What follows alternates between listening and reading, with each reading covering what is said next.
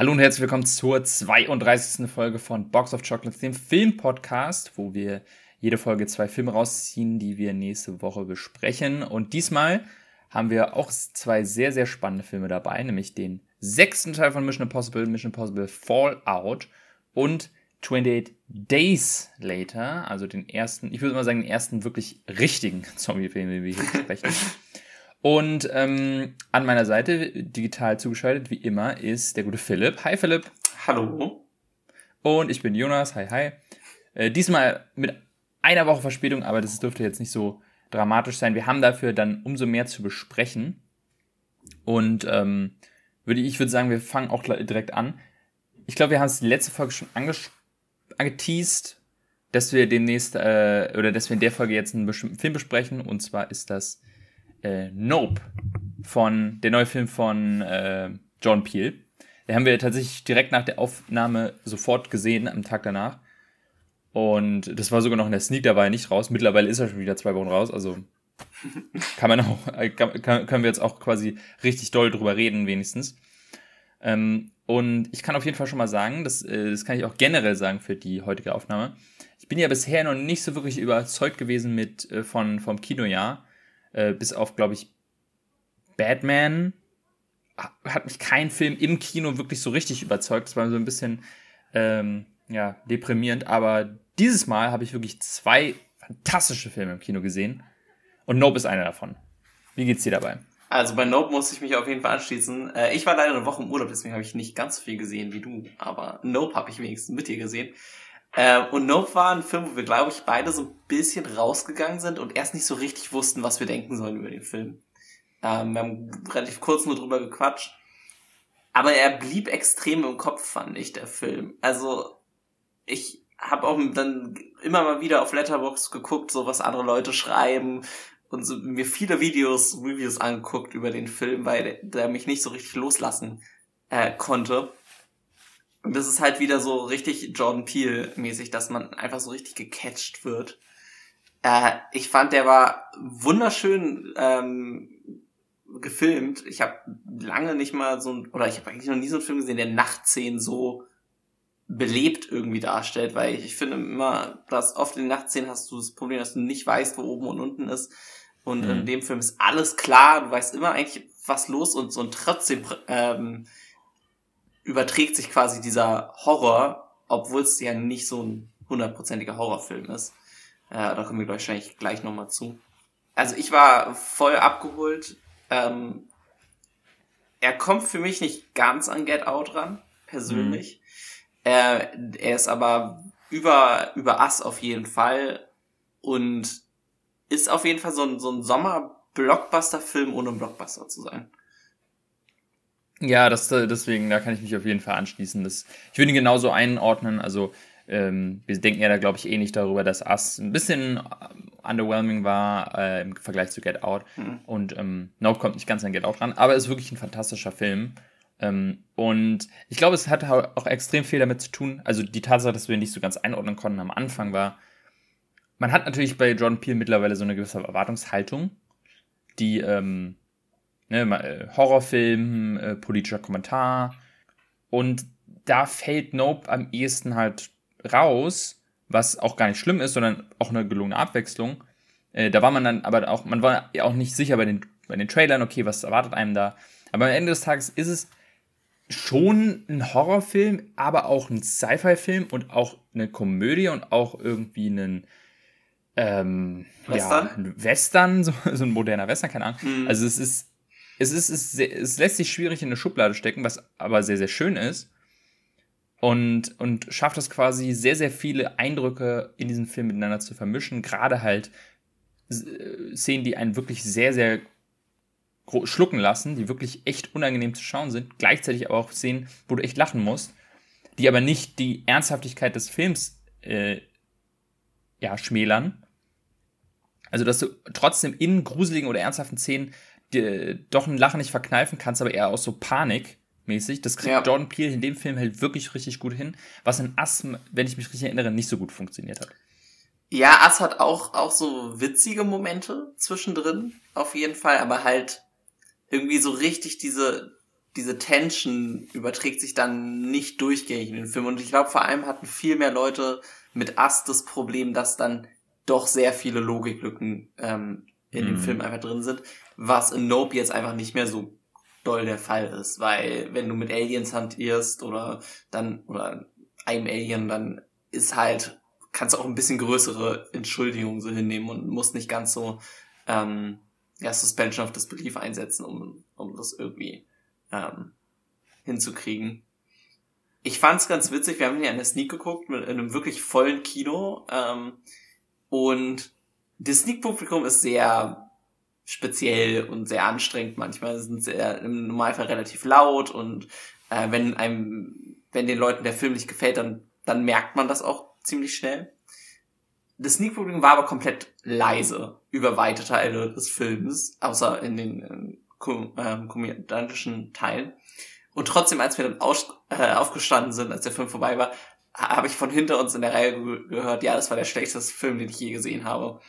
Und das fand ich ganz witzig, weil ich dachte mir so, Alter, wenn du anderthalb, zwei Stunden wirklich gespannt bist, kein Mucks äh, machst den Film und auch dann in den Momenten mitlachst und dann stehst du auf am Ende und sagst, der schlechteste Film, den du je gesehen hast, dachte ich so, irgendwas geht da nicht zusammen. Und da dachte ich mir dann so, dass manche Leute vielleicht ähm, nicht, dass sie den Film nicht verstanden haben unbedingt, aber dass nicht jeder so diesen Film so wertschätzen kann, vielleicht für das, was er ist. Ja, er ist auf jeden Fall ein bisschen spezieller, vielleicht auch, ja, ich glaube, ja, möglicherweise, also Get Out ist, dürfte dann da tatsächlich mainstreamiger sein. Mhm. Nope ist halt ne, übernatürlich und ein bisschen Sci-Fi, aber an vielen Stellen halt halt auch gerade durch dieses Genre vermischen ein bisschen sch schwer zugänglich tatsächlich. Und ähm, wie, wie wir beide waren ja auch so, hm, okay, ja, keine Ahnung. Also ich war auch während des Films so, hm, okay, aber er bleibt halt total in Erinnerung. Und ähm, auch während des Films war ich halt extrem angespannt und der hat, finde ich, die Emotion, die er erzeugen soll oder will, für mich auch perfekt rübergebracht. Ähm, ich finde, bis auf einen oder zwei, glaube ich, ein bisschen unnötige Jumpscares, waren trotzdem andere Jumpscare oder andere Horrorelemente extrem gut verbaut. Hm. Also kommt ohne Jumpscares eigentlich aus. Es gibt sogar viele Anti-Jumpscares, sag ich mal. Also was ich damit meine ist, es gibt einen sehr, sehr coolen Jumpscare, wo, wie sagt man das? Jemand sitzt in einem, in, einem, in einem Gebäude und man sieht von hinten so einen Schatten langsam ranlaufen. Und dann st- stellt sich aber raus, es war ein Kollege, eine Kollegin von ihm oder irgend sowas. Aber im ersten Moment war das total gruselig. Und, oder es gibt eine andere Szene in der Scheune, wo dann plötzlich ganz langsam aus dem Schatten so eine Kreatur rauskommt. Und in jedem anderen Horrorfilm wäre das dann irgendwie mit einem lauten Geräusch und man soll sich erschrecken oder so. Aber der schafft es dann trotzdem, sich, dass man sich erschreckt, ohne dass dieses laute Geräusch kommt. Und das fand ich äh, extrem cool in, in, in sehr, sehr vielen Momenten. Und generell, der Film schafft es eben, eine, eine Horroratmosphäre zu erzeugen. Trotzdem spielt er extrem viel auch am Tag, was ich dann stark finde. Ähm, und im Großen und Ganzen wirklich ein sehr, sehr empfehlenswerter Film, der nicht komplett fehlerfrei ist, das kann ich Mhm. auch sagen. Es gibt ein paar Sachen, die ich, ja, nicht so perfekt gelöst fand oder die nicht so ganz rund sind, aber im Großen und Ganzen äh, hat, es, äh, hat es mega Spaß gemacht, seit langem mal wieder im Kino zu sein und den, so einen Film zu gucken. Und äh, auch ein Film, über den man länger nachdenken kann. Er hat zwar nicht diese politische Message wie jetzt ein Ass oder ein, äh, ein Get Out, aber die, es gibt trotzdem eine, eine gewisse Message, die, ähm, über die man auch, die, über die jeder mal selber so ein bisschen nachdenken kann, die auch nicht unwichtig ist und äh, die ich tatsächlich auch so nie im Film gesehen habe. Ja, nee, ich finde es vor allem interessant für Leute, die eh interessiert in Filme sind. Mhm. Ähm, da, dann macht es, glaube ich, sogar noch mal ein bisschen mehr Spaß. Bei mir war ja auch nicht, nicht fehlerfrei. Ich fand das Ende ein bisschen zu lang. Ähm, und ein, zwei Charakterentscheidungen sind dann so ein bisschen, Hm. oder, also vor allem der Charakter von diesem einen Regisseur gefällt mir dann persönlich nicht so hundertprozentig, aber ich glaube, das kann man sehr gut verzeihen. Ähm, ja, aber zehn Minuten kürzer hätten wir vielleicht ganz gut dran. Ja, genau. Ein bisschen lang war er, aber trotzdem äh, wird beide, also von uns beiden wirklich eine Empfehlung. Ja. So, dann ähm, kommen wir mal weiter zu einem Film, den jetzt bisher nur ich gesehen habe, aber den ich auf jeden Fall dir auch empfehlen kann, dass du den dir unbedingt reinziehen solltest. Ich weiß nicht, ob es den noch in OV gibt mittlerweile, ist schon wieder ein bisschen her. Ja, aber äh, ich hab, wenn du über Bullet Train redest, ja. Okay, genau. Ich nehme mich, äh, es geht um Bullet Train, den habe ich jetzt auch gesehen und ich hatte wahnsinnig Spaß mit diesem Film. Ähm, wirklich so, so viel Spaß wie seit langem nicht mehr. Das ist ein, ein fantastischer, ja, eine fantastische Actionkomödie. Mit im Grunde Story ist es irgendein Zug in Japan, wo durch einen Zufall äh, eine Handvoll Auftragsmörder gleichzeitig drauf sind, die irgendwie alle den Auftrag haben, sich gegenseitig umzubringen. wenn man es ganz grob sagt. Und man merkt quasi, dass äh, die alle miteinander irgendwie verbunden sind und du hast ganz viele Kämpfe, vor allem zwischen Brad Pitt und anderen Leuten. Ähm, aber es ist nicht so, dass halt nach einer Sekunde, wo dieser Zug losfährt, in zu komplette Chaos herrscht, sondern sie bekämpfen sich die ganze Zeit in diesem Zug, aber gleichzeitig fährt der Zug auch nochmal weiter und niemand merkt es. Und das ist so teilweise so absurd, aber auch so lustig. Und ähm, ja, wie gesagt, die Story, die Story ist nicht so so wichtig. Sie ist aber tatsächlich sehr sehr amüsant und unterhaltsam die Story, äh, weil sie doch tatsächlich gar nicht so unwichtig ist. Und was der Film vor allem am besten macht, ist dieses Prinzip von Setup und Payoff. Ne, es gibt ja dieses äh, Prinzip, ich glaube, äh, Chekhovs Gun nennt man mhm. das. Ne, wenn jemand äh, im dritten Akt mit der Pistole jemanden erschießt, dann sollte man die Pistole im ersten Akt gesehen haben als Zuschauer. Und der Film hat ganz, ganz viele kleine Spielereien mit kleinen Details, die irgendwann mal, die werden eingeführt und dann werden sie irgendwann später im Film wieder wichtig. Und ähm, zum Beispiel, es gibt halt eine, eine, eine Flasche äh, Fiji-Wasser. Und die ist tatsächlich sehr, sehr wichtig. Und das ist, wie die sich über den Film durchzieht, ist super lustig. Und der, der Film hat tausende von diesen kleinen Setup-Momenten, die man erst nicht merkt und dann irgendwann ihr kleines Payoff haben. Und dadurch macht der Film so viel Spaß zu schauen. Er ist total lustig geschauspielt. Ähm, die Action ist fantastisch. Es ist sehr viel ähm, Martial Arts Kampf-Action, äh, die sich nicht ganz so ernst nimmt und aber trotzdem relativ brutal ist. Ähm, und alles spielt halt in diesem klaustrophobischen Setting von einem Zug. Und das macht richtig, richtig Spaß zu schauen, wie sie damit umgehen. Dass es alles eigentlich nur ein langer Zug ist. Und äh, am Ende wird er vielleicht ein bisschen übertrieben mit den Effekten. Das ist, ne, das kann, aber äh, im Großen und Ganzen ist es ein super spaßiger Film, den ich jedem empfehlen kann. Und äh, für mich auch äh, ein großer Anwärter auf meinen Top Ten dieses Jahr. Was ich tatsächlich nicht erwartet hätte, weil äh, ich hatte Lust auf den Film, dachte mir, ja, Brad Pitt, irgendwie Actionfilm, keine Ahnung. Äh, und hatte dann wirklich sehr, sehr viel Spaß an dem Film. Cool. Ja, das freut mich. Also dann werde ich mir den auf jeden Fall noch, noch geben. Ähm, hatte ich eigentlich eh geplant, aber wie gesagt, durch den Urlaub nicht so wirklich Zeit gehabt zum Filme gucken, eher viel gezockt, weniger geguckt. Hm. Ist auch tatsächlich, ähm, wenn ich es richtig verstanden habe, der Regisseur ist der Stuntman von, ähm, ja, wie heißt es? John Wick oder so. Hm. Auf jeden Fall ist es der Regisseur von Deadpool und, und, und Hobbs and Shaw. Okay, hm. das sagt jetzt nicht so viel, aber also, also actionmäßig kann der auf jeden Fall was, der Film. Alright. Äh, deswegen, das ist wirklich eine, eine, Empfehlung für alle, die, ähm, die auf sowas stehen. Kleine, kleine Überraschung des Jahres. So, ich, ich hätte noch eine weitere Sache, die ich geschaut habe. Ähm, willst du, oder willst du erstmal noch? Ich weiß nicht, du hast wahrscheinlich äh, sonst nicht so viel geguckt, ne? Nee, geguckt leider nicht. Ich kann nur Resident Evil Village als Spiel empfehlen, falls das jemanden interessiert. Äh, hast, hast du Resident Evil die Serie weitergeschaut? Oder Nein, habe ich nicht. Äh, ich, ich habe mich dann doch von den ganzen Kritiken überzeugen lassen und es lieber, lieber sein lassen und lieber das Spiel gespielt. Ja, ich habe ähm, noch einen Film jetzt nachgeholt, der äh, endlich auf Disney Plus rauskam. Äh, das ist nämlich Lightyear, der neue Pixar-Film. Äh, der ja schon relativ abgewatscht wurde mit sowohl Kritiken als auch mit dem Einnahmen. Ne? Der ist ja relativ gefloppt, wenn ich mich richtig erinnere. Ja. Was ähm, für einen Pixar-Film irgendwie schon überraschend ist, aber ich, ich hatte mich auch überrascht, weil ähm, das war der erste Pixar-Film, glaube ich, der jetzt nicht auf Disney Plus erschienen ist, sondern erst später. Mhm. Und sogar sehr viel später. Also ich weiß nicht, anscheinend ist bei Pixar was anderes, aber bei Marvel ist es ja immer irgendwie sechs Wochen oder so. Ja, genau. Bei, bei Lightyear hat es jetzt deutlich länger gedauert. Äh, ich weiß nicht, ob das, ähm, ob das wirklich so war oder ob es mir nur eingebildet habe. Ich glaube, ja, das hat wirklich lange gedauert. Ja, es kann, kann schon sein. Ich, vielleicht lag es wirklich daran, dass die diesmal gesagt haben, wir machen eine komplette Kinoauswertung und dass die da ein bisschen nach hinten losgegangen ist. Hm, ja. ja. Ich weiß nicht, ob es halt daran liegt, dass Leute davon mittlerweile dran gewöhnt sind, Pixar nur noch auf, äh, auf dem Fernseher zu Hause zu gucken und deswegen nicht ins Kino dafür gehen.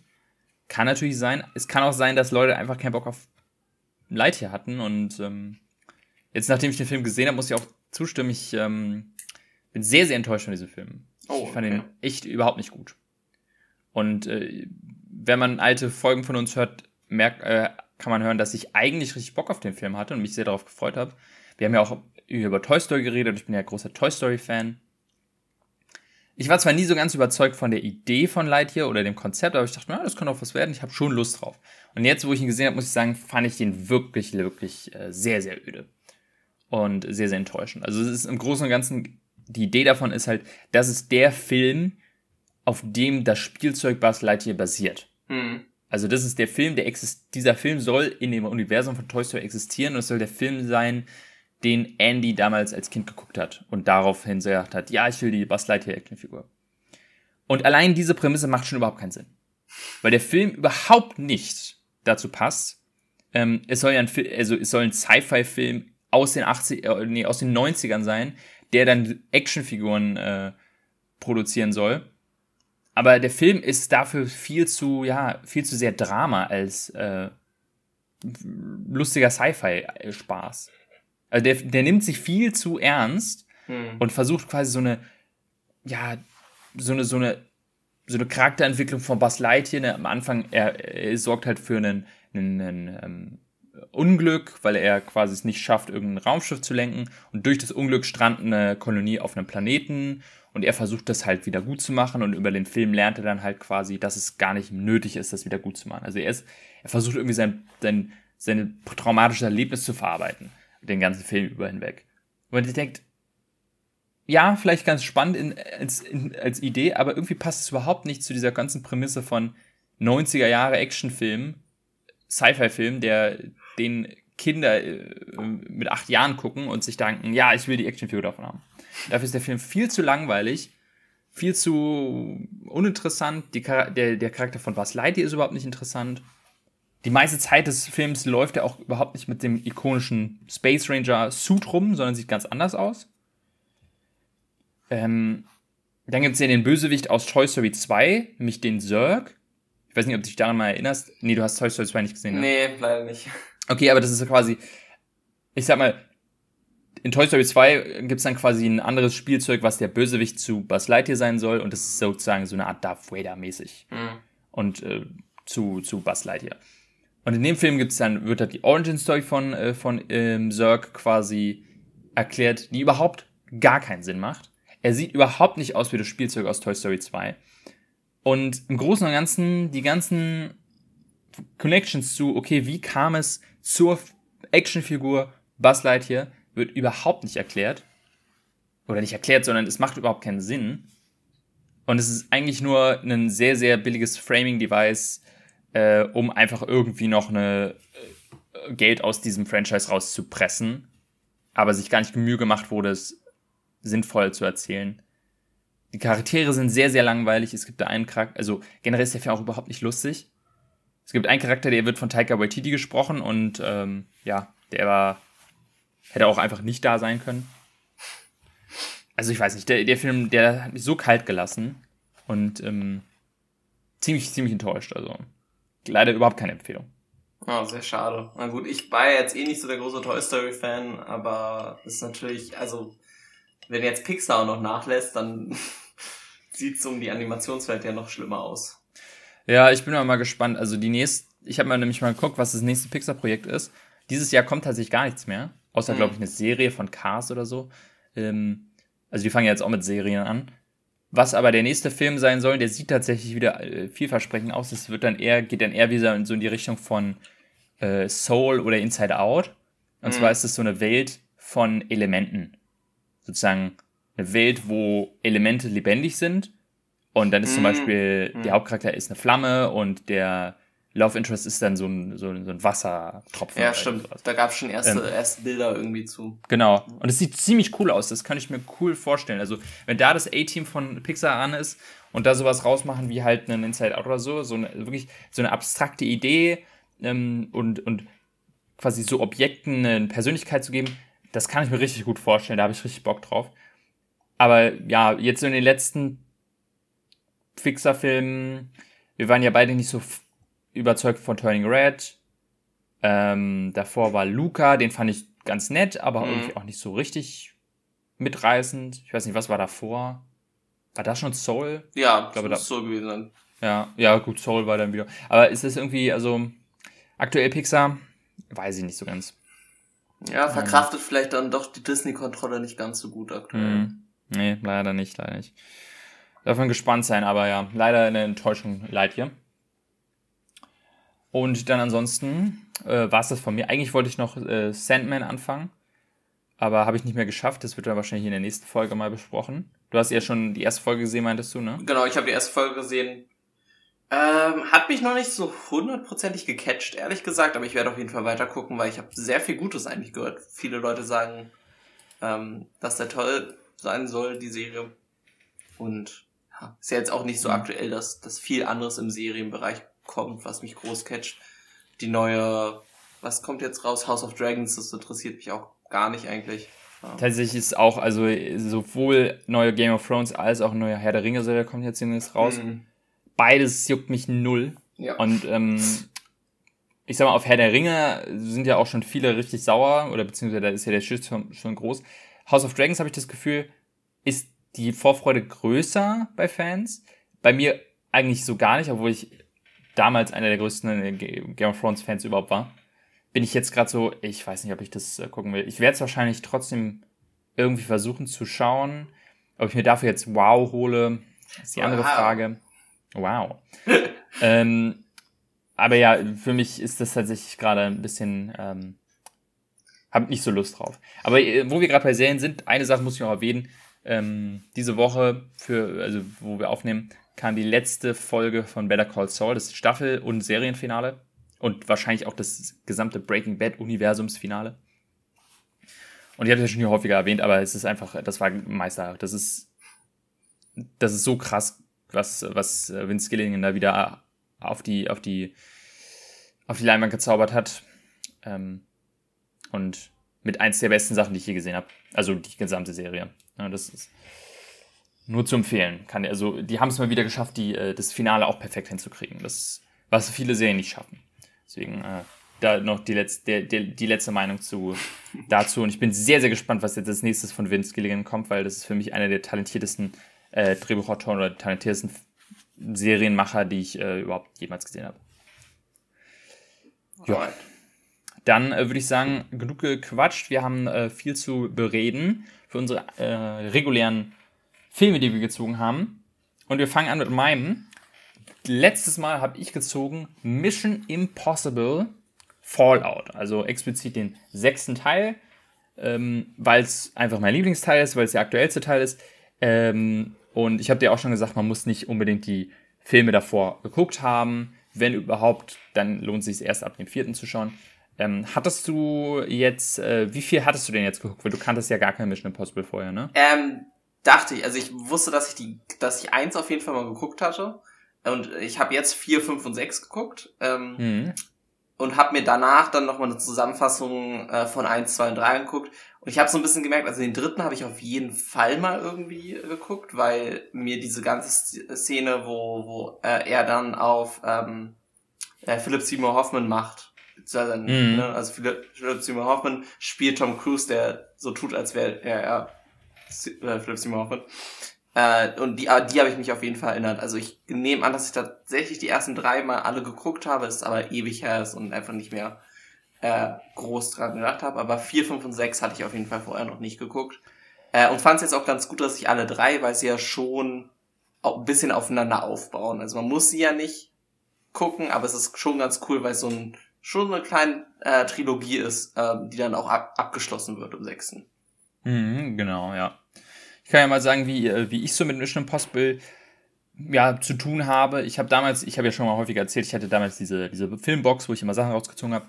Da habe ich halt auch alle Mission Impossible Teile, die es damals gab, reingeworfen. Das waren 1 bis 5 zu dem Zeitpunkt.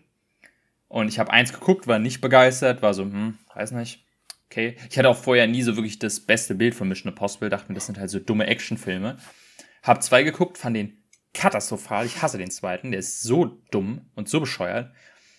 Äh, dann habe ich den dritten geguckt. Äh, ich bin riesiger Philip Seymour Hoffman-Fan. Äh, Hoffman -Fan. Deswegen war ich so, ja, ganz nett, aber auch nicht so wirklich beeindruckend. Also ich, ich habe mich schon damit abgefunden, dass es einfach nichts für mich ist, diese Reihe.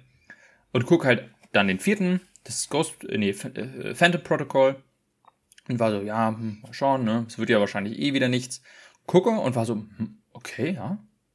Naja, so schlecht ist das gar nicht. Und dann wird er immer besser und besser. Und ich war so, hey, der macht richtig Spaß. Und dann gucke ich den fünften und war so, ey, der ist ja auch richtig geil. Und plötzlich bin ich Mission Impossible Fan.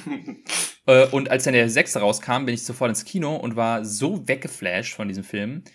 Äh, und kann jetzt wirklich sagen, ab Mission Impossible 4, ich bin riesiger Fan. Ich freue mich derbe auf den siebten, der jetzt rauskommt, oder der erste Teil vom siebten. Und ja, muss einfach generell sagen, storymäßig, ja, ne, scheiß drauf. Also die, die Storys sind ganz nett, aber auch nie so wirklich, also ich, ehrlich gesagt, kann ich jetzt die Story auch gar nicht mehr zusammenfassen von dem Film. Es geht halt doch irgendwie, oh, es ist immer dasselbe, es ist irgendwie, ja, irgendwie irgendeine Geheimorganisation hat irgendwas geklaut, müssen sie verhindern, dass sie irgendeine Bombe bauen oder irgendein Attentat ne, oder irgendwie sowas. Meistens sind es irgendwelche Atomwaffen, die dann genau, werden müssen. Irgendwelche Atomwaffen, irgendwelche Russen wahrscheinlich meistens, die böse sind. Ähm, das sind halt diese klassischen auch James Bond Stories so. Also auch bei James Bond geht es ja eigentlich um die Stories nie so wirklich, jedenfalls bei den modernen James Bonds. Ja. Und auch in den Filmen, die Story ist halt so Framework, aber es geht wirklich um geile Stunts und geile Action. Und gerade dieser Film, finde ich jetzt der sechste, zeigt einfach wirklich, wie geil moderne Action aussehen kann. Und lässt mich so über oder so beeindruckt zurück, was alles quasi möglich ist oder was alles ähm, Filmemacher auf sich nehmen und auch, ne, man muss es einfach sagen, Tom Cruise auf sich nimmt. Ich habe mir, also, wenn ich einen, ähm, einen äh, Making-of empfehlen kann, dann ist es zu dem Film. Ich habe es gestern mir mal reingezogen, wie sie diese ganzen Stunts gemacht haben. Und es ist so unglaublich beeindruckend von allen, was da einfach alles quasi probiert wurde und was da auf sich genommen wurde für bestimmte Szenen, äh, die dann einfach auf der Leinwand hammergeil aussehen. Äh, jedenfalls für mich. Wie geht's denn dir bei dem Ganzen? Also, äh, ich schließe mich auf jeden Fall an, dass der, der sechste mein Lieblingsfilm jetzt war von, von der Reihe. Ähm, primär aber tatsächlich dadurch, dass der sechste, finde ich, dann doch die beste Story noch hat. Also die Action ist in allen Filmen toll und vor allem im sechsten hauen sie ja auch nochmal ordentlich was rein. Ich meine, Tom Cruise äh, fliegt da irgendwie selber mit dem Heli durch die Gegend, springt mhm. selber aus einem, aus einem Flugzeug mit einem extra Anzug, den sie ja extra dafür irgendwie gebaut haben auch noch. Mhm. Ja, ja. Ähm, also die, die hauen das schon einiges an, aber ich fand halt irgendwie, äh, was die, die anderen Teile nicht so krass gemacht haben, ich fand halt der, der Gegenspieler jetzt im sechsten war viel interessanter. Ähm, auch mhm. wenn es relativ vorhersehbar war, fand ich, wer es dann am Ende ist, weil eigentlich in dem Moment, wo er das Handy dann an, an, an seine Chefin quasi übergibt, ist mir eigentlich schon klar gewesen, so, ne? Stimmt irgendwas nicht. Aber, ähm, oder allein wie sie ihn ja introducen. Aber ich fand halt dadurch hat es irgendwie alles noch ein bisschen mehr zusammen äh, gefunden und den Film so ein bisschen dann auch storymäßig flüssiger äh, werden lassen was in, in 4 und 5 ist es halt wirklich sehr klischeehaft. Ja, hier gibt's diese böse Geheimorganisation. Ähm, wobei im vierten ist es ja wenigstens noch so ganz cool, weil sie ja so komplett ohne jegliche Hilfe arbeiten müssen. Ähm, wobei das ja auch so ein Trope ist, der jedes Mal kommt, ne? Also sie, dass sie mhm. jetzt auf sich allein gestellt sind und niemand, keine Organisation kann ihnen mehr helfen. Aber äh, und dann ist es das kleine Team, was das retten muss. Ähm, aber das, das insgesamt finde ich machen sie es im besten, äh, im sechsten dann noch mal ein Stück besser. Ja, also ich kann mich auch ehrlich gesagt null an die Story aus dem, also ich habe mir auch jetzt nochmal so ein Story-Zusammenfassungsvideo wenigstens reingezogen vor dem Film. Ähm, aber ich konnte mich auch null an Sachen erinnern aus dem vierten und fünften. Ähm, am vierten, ich kann mich halt immer nur wirklich an die expliziten Action-Szenen erinnern. Die erste mhm. Szene, die ich im vierten Teil geil fand, war diese Flurszene, wo sie diesen, diesen Fake-Leinwand äh, aufbauen. Ja. Dann diese geile, ähm, ich weiß nicht, ist Dubai oder so, wo sie, wo er am äh, Wolkenkratzer äh, lang ähm, hangelt. Ich, das, auch ist, eine das ist auch vier, ja. Ja, genau. Das, das, zum Beispiel sowas bleibt mir im Gedächtnis oder diese, ähm, äh, diese Parkhaus-Szene am Ende. Mhm. Und auch hier bei Mission Impossible 6, ich wusste vor dem Film so, okay, ja, der ist der Böse so und es geht irgendwie um Atombomben oder so. Aber ich, ich, ich habe mich natürlich erinnert an den, den Halo-Sprung oder mhm. den, ähm, den, den äh, Helikopter-Verfolgungsjagd oder die, die, die mega geile Verfolgungsjagd in Paris. Ja. Mit dem, mit erst irgendwie im Auto, dann irgendwie im, ähm, im Lastwagen, dann auf einem Motorrad und dann am Ende irgendwie in einem, in einem, in einem, in einem Boot. Also, was sie da alles rausgehauen haben, ist mega geil. Und vor allem, wenn man, ich habe dann halt gestern nochmal das äh, Make-of gesehen, wie schwierig das war, in Paris zu drehen. Zum Beispiel, sie haben eine Szene im Kreisverkehr vom Arc de Triomphe, ähm, die und ähm, das, das war halt mega echte schwer. Autos, das ist der echte Arc Triumph und der fährt halt wirklich gegen den Verkehr so ungefähr. Also ganz genau, also alles Leute, aber es ist ja. alles echt und ähm, sie haben halt quasi ähm, erst den äh, diesen Drehort nicht bekommen und irgendwann haben die dann gesagt, ja okay, ihr habt äh, eine Stunde Zeit. Sie habt eine Stunde am Arc Triumph zu drehen, irgendwie um 6 Uhr morgens oder so.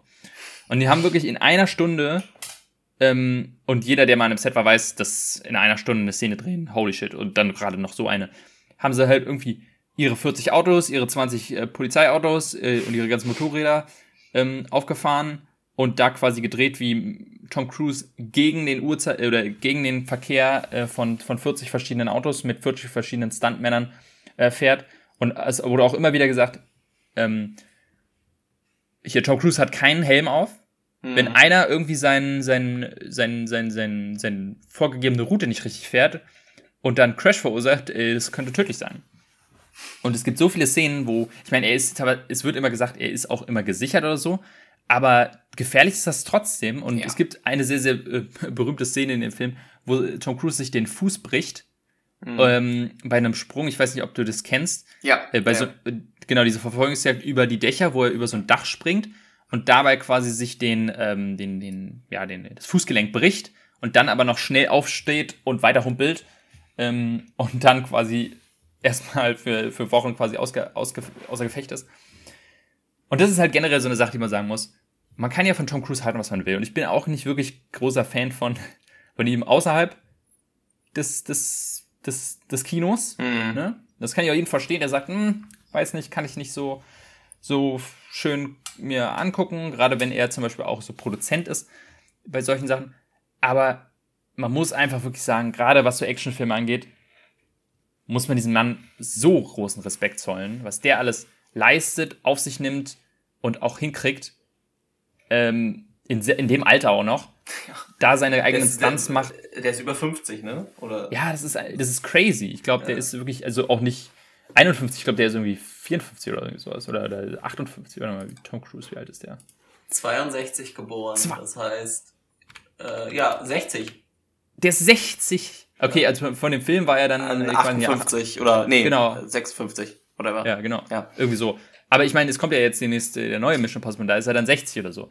Also, und mit dem Alter das noch so hinzukriegen und ähm, gerade, also wie gesagt, dieses Making-of, ne, da, da zeigt man dann auch, er fliegt selber dann irgendwelche Helis, er klettert selber an fliegenden Helikoptern lang und fällt quasi dieses Seil runter auf irgendeinen äh, auf so, so auf so, so ein auf so, so ein Beutel rauf und häng, hangelt sich dann noch lang und so. Und er fährt auch selber auf Motorrad ohne Helm durch, äh, durch die Stadt und äh, dann gibt's die Szene in, in oder er springt auch wirklich aus einem Flugzeug durch so, mit so einem Halo-Sprung. Also es ist alles echt. Also und da sieht man einfach mal, wie wichtig bei Actionfilmen wirklich selbstgemachte Action ist. Ja. Also wie, wie absurd es eigentlich ist, sich einen Actionfilm anzugucken, wo alles vom Greenscreen ist. Also das wird einem bei so einem Film dann wirklich bewusst, wie geil es aussehen kann, wenn, weil man merkt einfach, wenn alles echt ist. Und gerade jetzt vom Vergleich, letzte Folge hatte ich über Grey, Greyman gesprochen, wo es eben nicht so ist. Und, und jetzt das als Vergleich zu haben, so erst diese komische Prag-Verfolgungsjagd bei Greyman und jetzt die Paris-Verfolgungsjagd bei Fallout, ey, das sind einfach, das sind einfach Welten, die dazwischen liegen. Hm. Das ist echt. Also ich, ich habe da auch großen Respekt, irgendwie das so zu machen. Und ähm, das Schöne ist ja, dass die bei Mission Impossible auch wirklich das Geld haben, um diesen ganzen Scheiß abzuziehen. Ähm, und das auch äh, in die richtigen, richtigen Leute dann irgendwie investieren. Ich finde es äh, ich find's halt wirklich krass. Also ähm, das, das wird ja auch irgendwie dann belohnt an der Kinokasse von den Menschen. Ähm, wenn die dann wirklich sehen, das ist echt. Ich meine, bei Top Gun Maverick haben wir es jetzt gesehen. Ich glaube auch, dass äh, mhm. Teil 7 hat, glaube ich, also Mission Impossible 7, äh, Dead Reckoning heißt er, glaube ich, mhm. äh, der dann nächstes Jahr rauskommt. Ich glaube, der wird so einschlagen, ähm, weil genau jetzt alle so sind. Die, jeder will jetzt einfach Tom Cruise im nächsten Actionfilm sehen. Äh, ich ja. weiß jetzt nicht ganz genau, wie erfolgreich die, die äh, Folgenteile Mission Impossible waren, aber der nächste wird meiner Meinung nach ein riesiger Kinoerfolg werden, wenn er einigermaßen ähm, die Qualität hält. Ja, ja. denke ich auch. Also, wie du schon meintest, gerade durch Maverick jetzt hast du im Grunde einen, ich sag mal, Mission Impossible einfach mit, mit, äh, mit, mit, mit Jet, mit Kampfjets quasi. Ja. Und da hast du ja auch quasi wieder gemerkt, ey, die, das ist alles echt. Ähm, Tom Cruise sitzt da wirklich in einem, in einem Flieger und es wird gefilmt. Und äh, der ist ja auch wirklich einer der Erfolg also der erfolgreichste Film dieses Jahr bisher. War das so? Top Gun? Müsste ja, ich glaube schon. Mhm. Ja.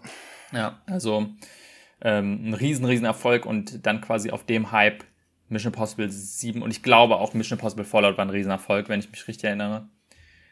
Und äh, in gewisser Weise auch halt völlig zu Recht. Also das ist einfach, ähm, das ist einfach wirklich so, so, so Action-Kino, was einen, wo man sich nicht komplett dumm vorkommt. Mhm. Ne, wenn du verstehst, was ich meine. Ne? Weil es einfach, der Film ist dann auch quasi offen und ehrlich mit sich, dass man sagt, hey, hier, die, also du meintest ja, die Story ist wenigstens so ein bisschen cool, dass es so eine Trilogie abschließt.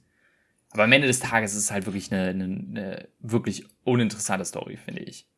Also eine, eine Story, die, wo man sagt, okay, ich gucke jetzt nicht Mission Impossible wegen der Story. Nee, sie ist schon sehr, also sie ist ver, ver, forgettable, so ein bisschen. Mhm. Ähm, das ist in vier und fünf genau der gleiche Fall gewesen. Das ist ähm, weil es dann auch immer wieder die gleichen Tropes sind in Mission Impossible. Also zumindestens in die Teile, an die mich jetzt gut erinnern. Du hast immer wieder, wir ziehen uns eine Maske auf, tun so, als mhm. wären wir die anderen. Du hast immer wieder, sie müssen den Timer vor der letzten Sekunde stoppen. Es mhm. sind ja so, das sind da so die generellen äh, Tropes, die du auch im, im Action-Kino halt immer wieder haben, hast. Da fände ich schon schön, wenn sie sich ein bisschen was Kreativeres vielleicht jetzt auch für die nächsten einfallen lassen, vor allem wenn es ein Zwei-Parter ist ähm, oder nicht, nicht schon wieder seine Frau bedroht oder seine Ex-Frau bedroht wird. Ähm, also es sind so, es wird schon immer wieder das Gleiche abgespult und man könnte da schon vielleicht so ein bisschen kreativ werden, finde ich. Ja, genau. Aber es ist wenigstens noch eine Story, wo man sagt, okay, sie ist nicht komplett bescheuert, dass man sich dumm vorkommt dabei. Ja. ja. Ähm, die, also sie lenkt aber auch nicht ab von dem, wo, wofür man eigentlich da ist. Und der Film lief halt einfach wirklich Szene nach Szene an, wo, wo man sagt, wow, wie haben sie das gemacht oder boah, cool sieht das aus. Äh, es ist aber auch nicht komplett übertrieben und überladen, wie jetzt, ich weiß nicht, irgendwie Transformers oder so, wo man gar nicht mehr äh, Luft holen kann. Das schafft diese, diese Balance einfach so super genial. Ist für mich dementsprechend, ist halt Mission Impossible das Action-Franchise aktuell, das moderne Action-Franchise für so klassische Action. Es ja, gibt andere Actionfilme, die ich vielleicht ein bisschen besser finde, aber das ist wirklich so. Wenn du auf Action Bock hast, dann musst du Mission Impossible eigentlich lieben. Ja, es ist, es ist die Frage. Also du, du bist dann eher Mission Impossible als James Bond, ja? Definitiv, definitiv 100 Pro. Ich weiß nicht, ich, ich, ich habe ihn ja jetzt auch, äh, wir haben ja jetzt Skyfall jetzt auch ähm, besprochen hier und ich muss sagen, also vielleicht, ich sag mal so, die neuen James Bond sind vielleicht besser, wenn es um Story geht. Das mhm. könnte ich, so viel könnte ich vielleicht sagen. Aber wenn ich jetzt so sage, okay, was sind so krasse Action-Momente, die mir wirklich im, im, im Gedächtnis geblieben sind? Nicht zwingend immer die krassen Explosionen, aber so Szenen, die wirklich so mich beeindruckt haben. Ehrlich gesagt, ich kann mich gerade sehr an, an Skyfall an keine so richtig erinnern. Ja, also, ja, bei, ja, gut, der Skyfall, der Fight im Haus am Ende ist halt. Ah, ja, ja, vielleicht gewisserweise. Aber es kommt halt nicht ansatzweise an Sachen ran, die ich bei, bei Mission Impossible so sehe. Und äh, auch dann quasi, ähm, ich kann mich an keine aus Spectre erinnern, wenn ich mich richtig, also ich kann mich an Szenen erinnern, zum Beispiel die Anfangsszene, daran kann ich mich erinnern, aber auch, auch jetzt an No Time to Die. Ich kann mich an einzelne Motive erinnern, aber so richtig so Action-Momente, wo ich sage, boah, das ist Action weiß nicht, also das, das, das, da hat mich James Bond nie so richtig. Ähm, jedenfalls, ah, also wenn, ja. dann kann man ja nur die Craig Bonds, glaube ich, mit Mission Impossible vergleichen, ja, weil alles andere ist eher so wirklich so Komödie im Grunde. Aber ja, ich weiß auch nicht, also ich bin da wirklich äh, ganz klar eher Mission Impossible Team. Ja, bei mir, ich finde, für mich ist es schwierig tatsächlich, muss ich sagen. Ich, ich stimme dir komplett zu, dass die Action definitiv besser ist äh, beim Mission. Aber James Bond hat immer noch so einen, so einen gewissen Style. Weißt du, den, den ich nicht so ganz bei Mission Impossible mit, mitfühle irgendwie. Er ist halt immer noch der, der schicke Agent und dadurch mhm. holt mich das irgendwie so, so eine andere Fantasie so ein bisschen ab als, als Mission. Ja, gut, also als Charakter zum Beispiel würde ich auch dir zustimmen. Äh, James Bond ist ein interessanterer Charakter als Ethan Hunt. Hm. Ethan Hunt ist wirklich ein sehr langweiliger Charakter. Er hat halt, ja, er hat halt irgendwie seine Ex-Frau und er will er beschützen und so, aber am Ende des Tages ist es einfach der Superagent. Ja. Ne, der, und, ähm, Wo, wobei ich gerade in 6 finde, versuchen sie ihm wenigstens ein bisschen mehr Personality zu geben. Mhm. Weil ja 6 die ganze Zeit so damit spielt, ähm, so ein bisschen hier, we don't trade lives. Also er, er opfert nicht den einen Menschen für die Menschheit, so ungefähr. Mhm. Das, das ja, fängt stimmt. ja schon mit seinen Freunden an Anfang an, äh, mit der Polizistin in Paris, beziehungsweise mit der ganzen Entscheidung, diese, diesen Überfall in Paris, äh, wo sie Lane aus dem, also eigentlich entführen wollen oder halt ab, befreien, je nachdem, wie man sieht. Ähm, dass er das ja alles anders macht. Also ich finde, eine der stärksten Szenen ist auch, wo er sich im Kopf vorstellt, wie dieser äh, Ausbruch quasi ablaufen würde, wenn er da einfach mitmacht und dass er dann mhm. unschuldige Polizisten quasi abknallen muss. Ähm, und da, also deswegen fand ich sechs in dem Moment auch nochmal ein bisschen stärker, weil sie wenigstens ihm ein bisschen was geben. Aber insgesamt bin ich trotzdem dabei, dass Bond einfach ein bisschen mehr Personality hat. Ja, das stimmt auf jeden Fall. Also da, da kann dann jeder sich natürlich rauspicken, was er am liebsten mag. Ich bin da, glaube ich, eher dann also wie schon gesagt, Team Mission Impossible. Es, mhm. bleibt dann spannend zu sehen, wie mit Bond, wie es mit Bond weitergeht. Und vor allem, wie es mit Mission Impossible weitergeht, weil das kann ja auch nicht unendlich weitergehen. Also die beiden Siebener, äh, Teil 1 und 2, die werden, glaube ich, noch richtig krass, aber ab einem gewissen Punkt, ich meine, dann beim nächsten Mission Impossible ist irgendwie Tom Cruise dann 65, also irgendwann muss auch mal Schluss sein, glaube ich. Ja, vielleicht wäre es auch ganz gut, einfach mit 7 abzuschließen. Also wenn du wirklich einen krassen Two-Parter hast, der dann in einen entweder positives oder negatives Ende führt. Ne? Also mhm. ich kann mir auch vorstellen, dass sie ihn dann vielleicht sterben lassen, weil ne, ewig kann Tom Cruise auch nicht seinen Körper missbrauchen. Ähm, dann könnte man auch damit abschließen. Ja, vielleicht wäre vielleicht die richtige Entscheidung, ja. Oder es muss halt jemand das übernehmen, aber das kann ich mir eigentlich nicht vorstellen. Es, ich glaube, es war ja sogar mal ganz kurz spekuliert, ob ähm, Jeremy Renner übernimmt, ne, für ihn. Mhm, ja. Hatte ich so gelesen. Und äh, der sollte ja also, eigentlich im sechsten auch wiederkommen. Ähm, ihm wurde dann aber nur eine relativ kleine Rolle mit einer relativ schnellen Todesszene äh, wohl angeboten und dann hat er gar keine Lust drauf. Und dann deswegen, er wird ja auch gar nicht mehr erwähnt im sechsten, mhm. obwohl er ja in vier und fünf eine ziemlich wichtige Rolle spielt.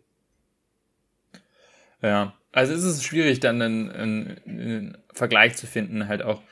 Man muss einfach sagen, jemand, der nicht nur so talentiert ist, was Action angeht, sondern auch jemand, der bereit dafür ist, seine mhm. eigenen Action-Szenen zu drehen. Weil zum Beispiel, ich meine jetzt Henry Cavill in dem Film hat mir sehr gut gefallen, aber äh, er hatte auch ein Stunt-Double quasi. Also mhm. er ist dann quasi, äh, was ja auch quasi, kann man ja jetzt niemandem vorwerfen, dass er nicht bereit ist, einen Helikopter zu fliegen in solchen Szenen. Äh, oder sich irgendwie aus dem Helikopter baumeln zu lassen. Also das, ähm, aber dann musst du halt auch mal erstmal jemanden finden, der dann bereit ist, seine eigenen Szenen so zu drehen und das auch kann. Also es ja, ist halt auch und dann das Charisma hat, was er dann mhm. trotzdem dabei hat. Weil man ist immer, hat so das Gefühl, ja, er ist, weiß zwar eigentlich die ganze Zeit, was er macht, aber er ist immer so doch dann am Limit und, und, und muss so ein bisschen mhm. improvisieren und ähm, das macht ihn ja sehr, sehr sympathisch, also Ethan Hunt als, als ja, Charakter. Er ist nicht dieser ähm, Cool Guys Don't Look at Explosions Typ, genau, der dann quasi genau. so, so als wäre das nichts, einfach mal irgendwie so, boah, so, so, so Die Hard mäßig, Die Hard 4 mäßig so, ähm, mit, mit dem Helikopter mal irgendwie ein, ein ähm, Polizeiauto aufhält und so, hast du über ein Polizeiauto mit deinem Helikopter aufgehoben? Ja, ich hatte keine Munition mehr, haha, lustig, lustig. so, so, also so ist er dann nicht, ne? Er ist immer noch geerdet und sagt so, okay, er ist einfach krass, aber er lässt sich auch anmerken, dass es nicht, nicht komplett an ihm vorbeigeht. Ja. Da hast schon recht, das ist schon äh, sehr, sehr geil. Ja, also auf jeden Fall Mission Impossible 6, äh, fantastischer Film, sind wir, glaube ich, beide der Meinung. Und äh, wir freuen uns umso mehr auf den siebten. Ja, also mein, mein Hype-Meter ist jetzt auch sehr weit oben. Ich wann, wann kommt der genau raus? Also nächstes Jahr meintest du, ne? Ja, es ist, äh, der Trailer läuft ja schon. Es kam ja der erste Trailer, in dem man aber noch mhm. nicht wirklich viel sieht, außer dass sie in einem kleinen gelben Auto durch die Gegend fahren. Äh, 7. Dead Reckoning Part 1. 14. Juli aktuell. Ja. Also äh, in den USA, das wäre dann wahrscheinlich der 13. wieder bei uns. Ähm. Mensch, ich hatte irgendwie im Kopf, dass er dieses Jahr schon rauskommt. Mann, Mann, Mann. Es kann sein, dass er ursprünglich geplant war. Aber ähm, falls jemand, den einen das richtig interessiert, sie haben ja in 7 im Trailer sieht man auch schon die eine Bahn, die eine ähm, Klippe runterstürzt und das haben sie auch tatsächlich wieder selber gemacht. Sie haben einfach eine Bahn, äh, einen kompletten Zug eine Klippe runterfahren lassen. Ach, herrlich. Also, oh Mann, ey. Das wird also- wieder, also, äh, wieder ordentlich was zu gucken. Ja, also das soweit zu ähm, Mission Impossible. Und dann kommen wir doch jetzt mal zu deinem, deinem Film, den du gezogen hast. Ja, das, das zweite Mal Danny Boyle, ne? Haben wir ja, stimmt. dabei.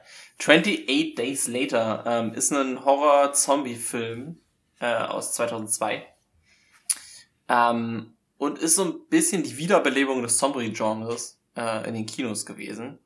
Ähm, war lange ein bisschen tot und der brachte das dann eigentlich so hin. Ist ein relativ Low-Budget-Film, äh, der auch nur 113 Minuten geht. So äh, knapp unter den zwei Stunden. Ist auch, glaube ich, sein erster Film, ne? Von Danny Boyle. Oh, das Wenn weiß ich jetzt nicht. Ich glaube genau. schon. Äh, ich habe hier noch so ein. Ah nee, The Beach war vorher. Beach war sogar vorher, krass. Aber Beach war auch eine sehr, auch eine sehr kleine Produktion, glaube ich. Ja, ne? ja, genau. Also, ja. also, also, noch hat er, war es kein großer Name, das kann man Nee, Trainspotting hatte er noch gemacht vorher. Aber Echt? Glaub, okay. Mh. Okay, never mind.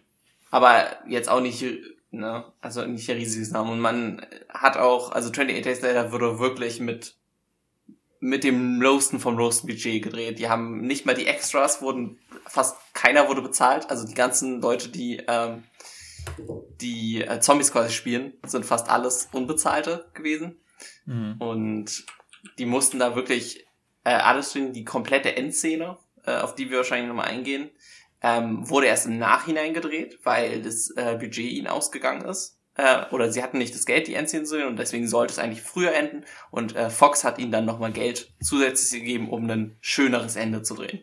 Äh, weil sie der Meinung waren, sonst, dass der Film sonst gar nicht äh, quasi funktioniert. Äh, kannst du sagen, wo das frühere Ende geplant war? Ähm, es gibt so ein, so ein Freeze-Frame, äh, wo sie aus dem Haus, wo die Soldaten sind, quasi rausfahren.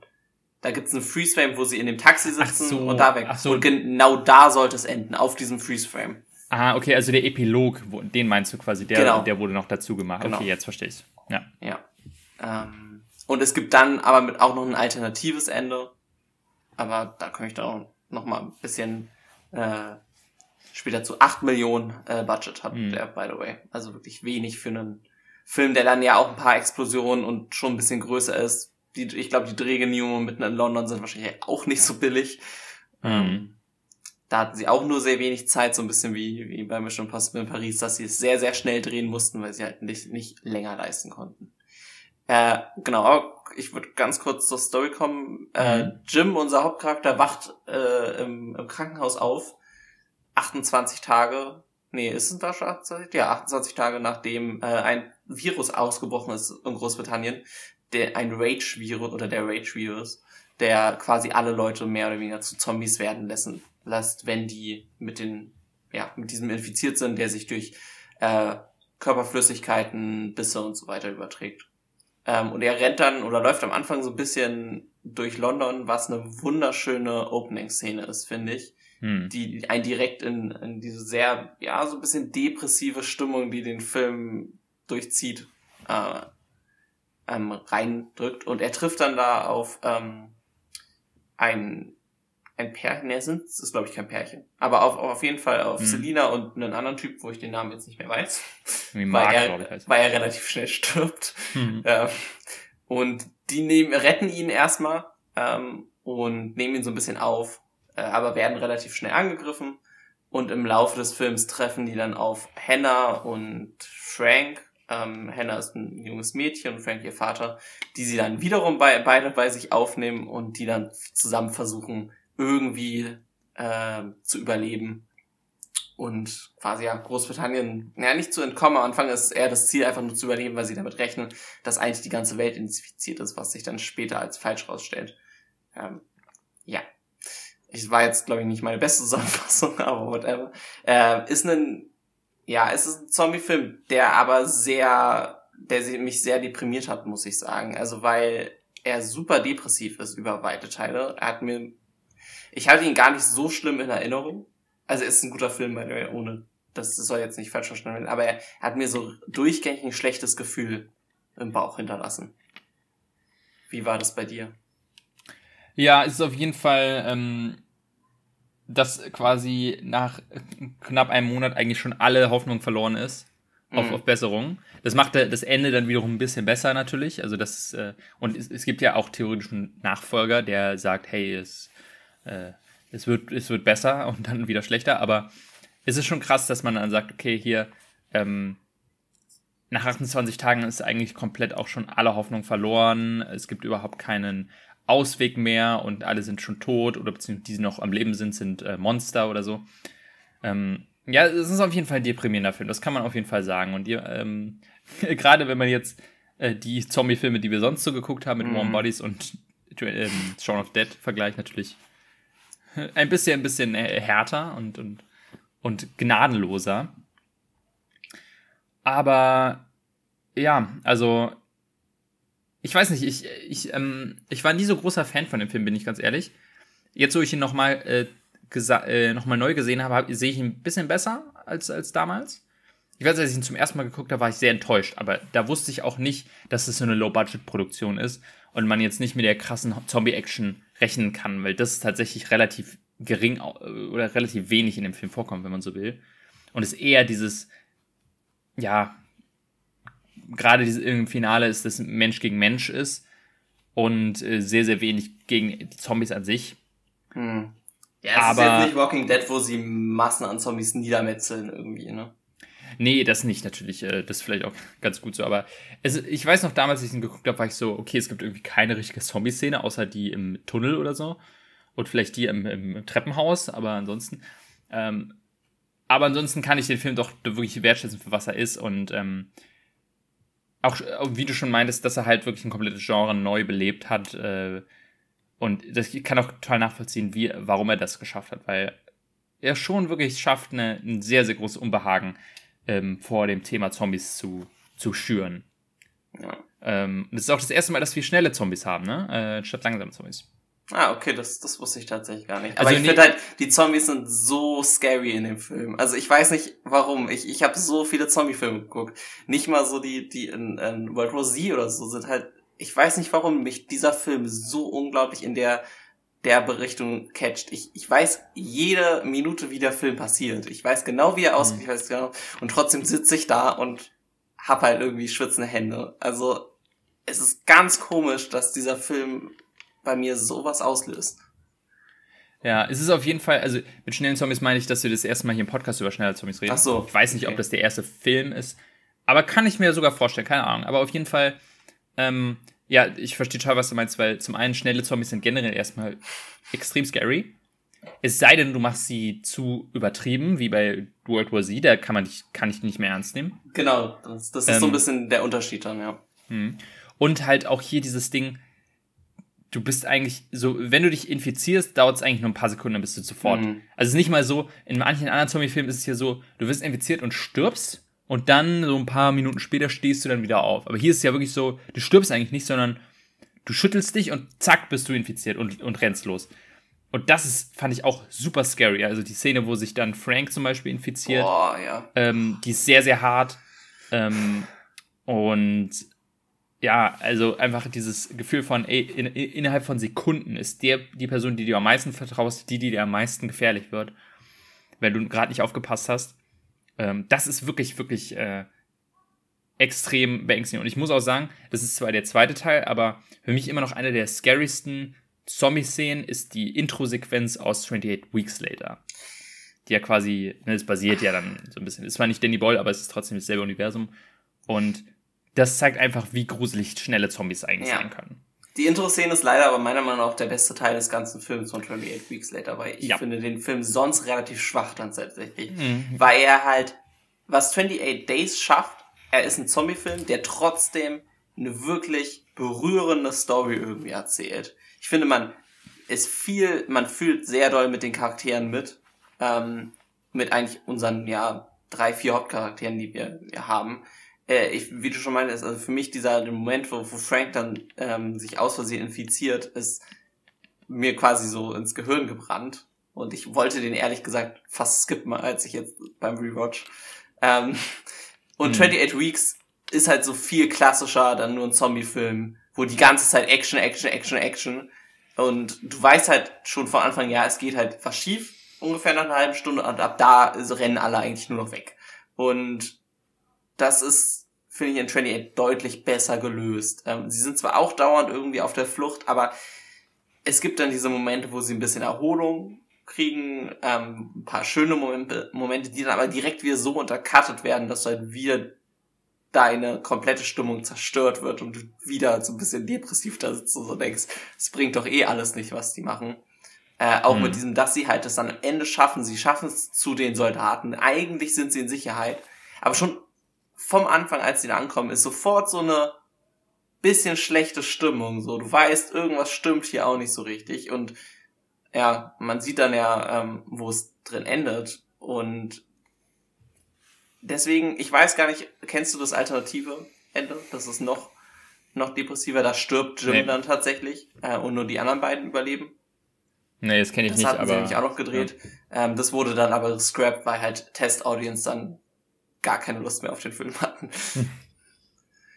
Oh Mann, oh Mann. Ähm, ja, genau deswegen ist für mich 28 Days dann nochmal ein ordentliches Stück über 28 Weeks. Vor allem, weil ich das ganz Ende von 28 Weeks gar nicht mag, wo dann auf einmal die Zombies in Paris angekommen sind und keine große Erklärung, warum.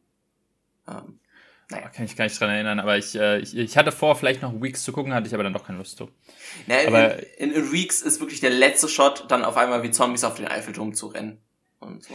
Oh, ich erinnere mich, ja, das ist ja. mega bescheuert gewesen, ja, ja doch, doch, doch. Ähm, ich muss auch sagen, also jetzt, äh, ich hatte immer, ich dachte immer in Erinnerung, Weeks ist besser, aber jetzt, wo ich Days nochmal geguckt habe, habe ich wirklich zu schätzen gewusst, was den Film eigentlich auch damals gut gemacht hat. Ich finde den Anfang fantastisch, du hast es ja schon äh, äh, erzählt. Ähm, einfach erstmal diese komplette Idee von jemand wacht aus dem Koma auf und ist plötzlich eine Apokalypse, ist super genial. So genial, ähm, dass eine gewisse Show ja. es einfach absolut dreist geklaut hat. Ja, ich meine, wenn es funktioniert. Ähm, ja. Aber es ist auf jeden Fall hier auch vor allem richtig beeindruckend, halt, wie du schon meintest, diese Shots von einem komplett leeren London. Hm. Ähm, allein halt, wenn man sich vorstellt, wie haben sie das gedreht mit einem kleinen Budget, finde ich immer beeindruckend. Aber es hat auch einen super Einfluss oder einen super, super Effekt von, hey, du hast eigentlich, du kennst London, aber sie ist komplett leer, was ist hier passiert. Allein dieses Gefühl von, du wachst auf und die Stadt ist leer und dann, wie auch die Zombies eingeführt werden. Er ist in dieser Kirche mit ganzen Leichen und sagt irgendwie, sagt irgendwas und plötzlich siehst du unten, wie diese Zombies sich so schlagartig umdrehen und auf ihn zugucken. Was ich super scary finde, die Szene. Also, es, ich weiß nicht, aber eigentlich ist er nicht in Gefahr in dem Moment, aber diese Tatsache von, oh, sie drehen sich so schnell um ja. und sitzen da, die, also, fand ich mega scary. Und es kommt ja noch dazu, dass wir ja wissen als Zuschauer, dass das höchstwahrscheinlich Zombies sind. Ne? Also man hm. geht ja nicht komplett unwissend meistens in so einen Film rein, aber er weiß es ja noch nicht. Er hat hm. ja noch keine Ahnung, was passiert. Und dann kämpft er ja auch mit dem, mit dem Pfarrer oder was das ist. Und hm. weiß ja dann, also entschuldigt sich dann ja noch mehr, so weniger. Ähm, genau. Ja. Und dann, dann die Szene, wo er in seinem Elternhaus ist und seine Eltern da auf dem Bett ja. liegt, sieht wirklich, wirklich hart. Ähm, das ist einfach, also da, da muss man halt sagen, der Film schafft es dann halt, den Charakter, ich meine, im Grunde am Ende des Tages weiß man nichts über Jim, er ist halt so ein Fish out of water, er hat irgendwie kein wirkliches Leben davor gehabt, aber und muss jetzt einfach nur überleben. Aber man schafft es trotzdem, das, oder der Film schafft es trotzdem, einen den Charakter nahe zu bringen und zu sagen, hey, ich, ich, ich möchte auch, dass der überlebt und ich möchte, dass er und Selina überleben. Ähm, auch wenn man sehr, sehr wenig über die tatsächlich weiß, weiß man genug, um zu sagen, hey, sie liegen mir am Herzen. Und das ist tatsächlich was, was ich glaube, Weeks Later nicht so gemacht hat, was so, ja. so Charaktere angeht, die einem an Herzen liegen. Ich glaube, da geht es ja hauptsächlich um die Kinder oder irgendwie so. Ja, und die dann auch dauernd nur dumme Entscheidungen treffen. Das ist ja, ja auch so ein typisches Ding, was in, in Horrorfilmen gerne gemacht wird, dass du irgendwie Charaktere hast, die dann dauernd dumme Entscheidungen treffen. Und in 28 Days hast du es am Anfang, hat er keinen Plan, was überhaupt abgeht, deswegen kann er nicht wirklich intelligente Entscheidungen treffen. Und alles danach sind sie eigentlich nicht dumm. Also die ganze Zeit hast du das Gefühl, das ist realistische Entscheidung, die man halt trifft, wenn man, wenn das Leben mhm. auf dem Spiel steht. Ja. Ähm, Außer Frank, der unbedingt durch den Tunnel fahren muss, anstatt rum, drumherum zu fahren. Ja, gut, das, das stimmt schon. Aber, aber das ja. ist natürlich. Aber es funktioniert ich meine, ja. ja, im, am Ende des Tages funktioniert es ganz knapp noch. Aber ja, auch, auch eine sehr, sehr ikonische Szene, wie dann die quasi die Schatten ähm, der angerannt kommen. Ja. Ich finde auch, also da, dadurch, man merkt irgendwie schon an dem Film, also man merkt, dass das Budget sehr, sehr gering ist. Aber ich finde dann trotzdem im Nachhinein, dass sie es echt gut geschafft haben, das zu verschleiern, eben halt so mit zu sehen, dass man nie die Zombies so, so extrem sieht. Hm. Oder dass sie zum Beispiel sowas machen wie diese Schatten, die auf einen zurennen. Oder im dunklen Tunnel oder so. Oder am Ende quasi in dem Haus.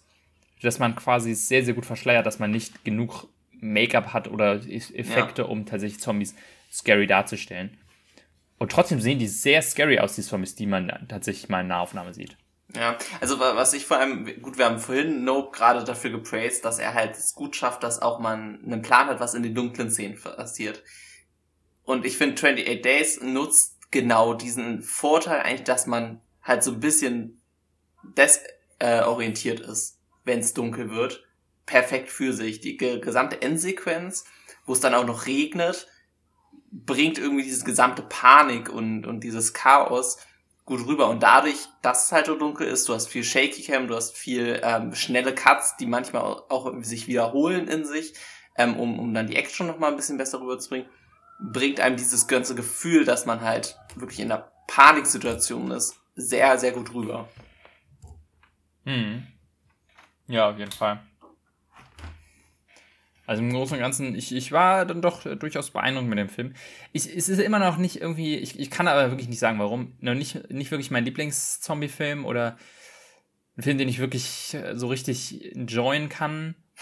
Aber ich, ich kann auch nicht sagen, warum. Es ist, vielleicht liegt es auch einfach daran, dass er dann doch zu sehr, er ist ein bisschen kurz, er hat ein bisschen wenig äh, dann zu bieten dafür, dass er halt, weil er halt ein bisschen kleines Budget hat, aber ich, ich konnte ihn mehr zu schätzen wissen als damals, als ich sehr enttäuscht war zum, beim ersten Schauen. Aber, aber irgendwie kann ich trotzdem noch nicht so kom komplett damit connecten. Ich weiß nicht warum. Ja, also bei mir ist es so, ich habe ja jetzt oft genug erwähnt, dass er mir einen krassen Effekt gibt, aber ich hätte jetzt auch absolut gar keinen Bock, ihn nochmal zu gucken. Hm. Also das ist so das Komische bei solchen Filmen manchmal, ähm, die dann einen so, einen so einen Impact auf einen lassen. Äh, der muss jetzt erstmal wieder fünf Jahre rumliegen, bevor ich ihn nochmal gucke. Hm. Ähm, und man muss vielleicht auch in einer bestimmten mentalen Stimmung sein. Es ist nicht so ein, ich finde, viele Horrorfilme machen Spaß, weil du erschreckt wirst, weil du ähm, dann dieses erleichternde Lachen hast. Und das hat 28 Days gar nicht. Mhm, ähm, er hat zwar in ganz wenigen Momenten auch so ein bisschen Humor drin. Ich finde so dieses bisschen typische britische kommt da manchmal rüber. Ähm, aber er hat halt ganz wenig oder er ist dadurch ein bisschen anderer Horrorfilm, der einen nicht so erschreckt, aber viel gebrochener irgendwie zurücklässt. Hm, ja, ich weiß, was du meinst, ja. Also es ist wirklich ein sehr, wie du schon meinst, deprimierender Film.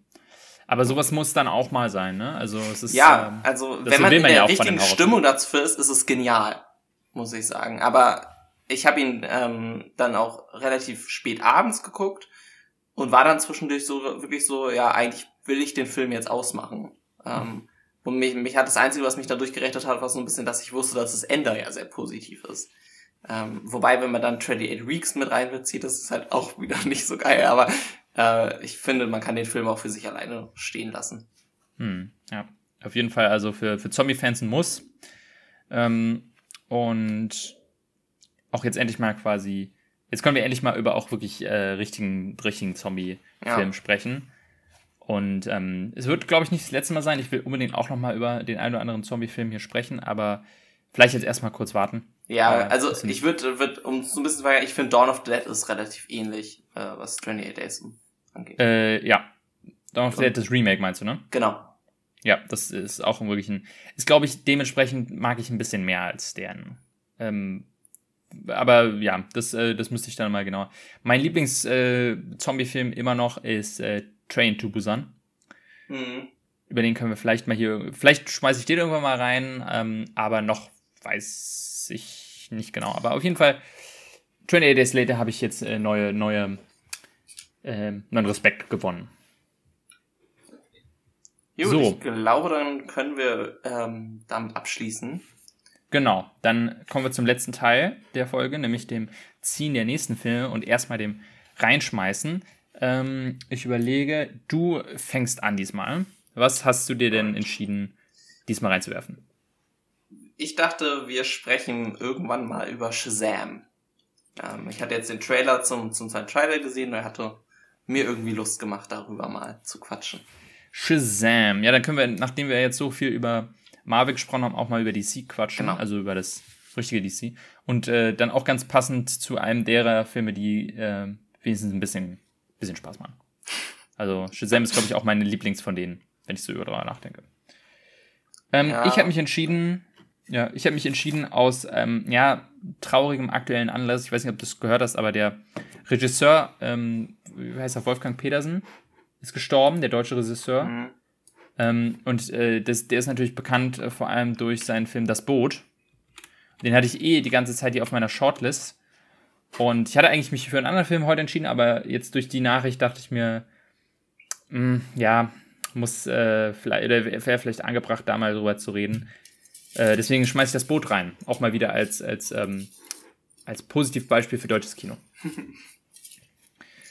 so, dann ziehen wir mal, was wir dann tatsächlich dann nächste Woche ziehen. Wenn ihr wissen wollt, was in den Boxen überhaupt so drin ist, guckt einfach in die Folgenbeschreibung. Äh, was wird's bei dir? Äh, ein relativ neuer, glaube ich. ich hab, äh, die Kinder des Monsieur Montieu habe ich gezogen. Sehr schön. Da, da wird sich äh, meine Mutter drüber freuen. Das ist einer ihrer Lieblingsfilme. Und ich glaube, du meinst auch, deine Freundin freut sich da jetzt, ja. dass sie den mit dir gucken kann. Ja. Äh, ich mag den auch sehr, sehr gerne. Ich, äh, da freue ich mich drauf.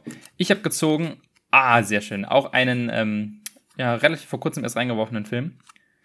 Äh, wir bleiben im Thema Action. Und äh, ich habe gezogen The Raid 2. Oh, okay. Also äh, auch hier wieder, man kann The Raid 2 ohne The Raid 1 gucken macht keinen Unterschied. Bei The Raid 2 geht es hauptsächlich um geile Action und nichts anderes. ähm, und vor allem hat The Raid 1 nicht wirklich eine Story. Aber The Raid 1 ist auch wirklich sehr, sehr empfehlenswert. Ähm, ich weiß nicht, ob du weißt, was, äh, was das für Filme sind. Also es sind Martial Arts Filme aus Indonesien. Gar nicht. Sehr, sehr, sehr brutal. Sehr brutal. Also ich weiß nicht, ob das was für deine Freundin wird. aber äh, gerade der zweite ist holy shit. Also der ist äh, aber auch ziemlich geil. Ähm, deswegen, ich, ich, ich empfehle, beide zu gucken, aber man kann auch einfach nur Raid 2 gucken und sagen, einfach nur geile Action. Äh, und mehr brauche ich nicht. Ähm, und wir, wir, ich denke mal, wir, also ich, ich würde auch hauptsächlich über The Raid 2 dann hier reden in dem Podcast. Alright. Das heißt, in, nächsten, äh, in der nächsten Folge gibt es dann Kinder des Monsieur Madieu und The Raid 2. Ich weiß jetzt gerade nicht auf Anhieb, ob es den. Ich bezweifle, dass es The Raid 2 irgendwo gibt. Ja, äh, gibt es nicht. das hätte ich, hätte ich mich stark gewundert. Kinder des Monsieur Mathieu kann ich mir schon eher vorstellen. Äh, auch nur, also beides nur bei Amazon zum Leihen. Ja, aber es sind Filme, die man auf jeden Fall, da lohnt es sich, die sich mal auszuleihen. Es ist eine sehr interessante Kombo, also einer, ja, also es ist, ja. Ähm, aber das macht ja auch diesen Podcast aus, mal über sehr interessante Kombos zu sprechen. Kinder des Monsieur Mathieu also und The Raid 2 gibt es dann in zwei Wochen. Gibt es irgendwas, was im Kino rauskommt, was spannend äh, wird? Oder? Uh, Känguru Chroniken 2. Mhm. Ähm, After Forever. Nee, After irgendwas. Der vierte ja. After-Teil. Den gucken mhm. wir definitiv nicht. Äh, ich glaube, sonst ist mir ja, jetzt nichts im. Kopf. Ja, also ich versuche mal äh, Sandmann zu gucken für nächste Folge und äh, äh, ja, du kannst ja gucken, ob du es schaffst, äh, dir Ski halt reinzuziehen. Ja, werde ich auf jeden Fall. Also, mhm. ihr kennt mich ja. Marvel muss. Ja, dann, also das so seit äh, dazu. Ähm, dann nächste Folge gibt es regulär in zwei Wochen. Und bis dahin viel Spaß äh, mit der Folge und viel Spaß beim Filme schauen. Ciao, ciao. Bis dann. Tschüss.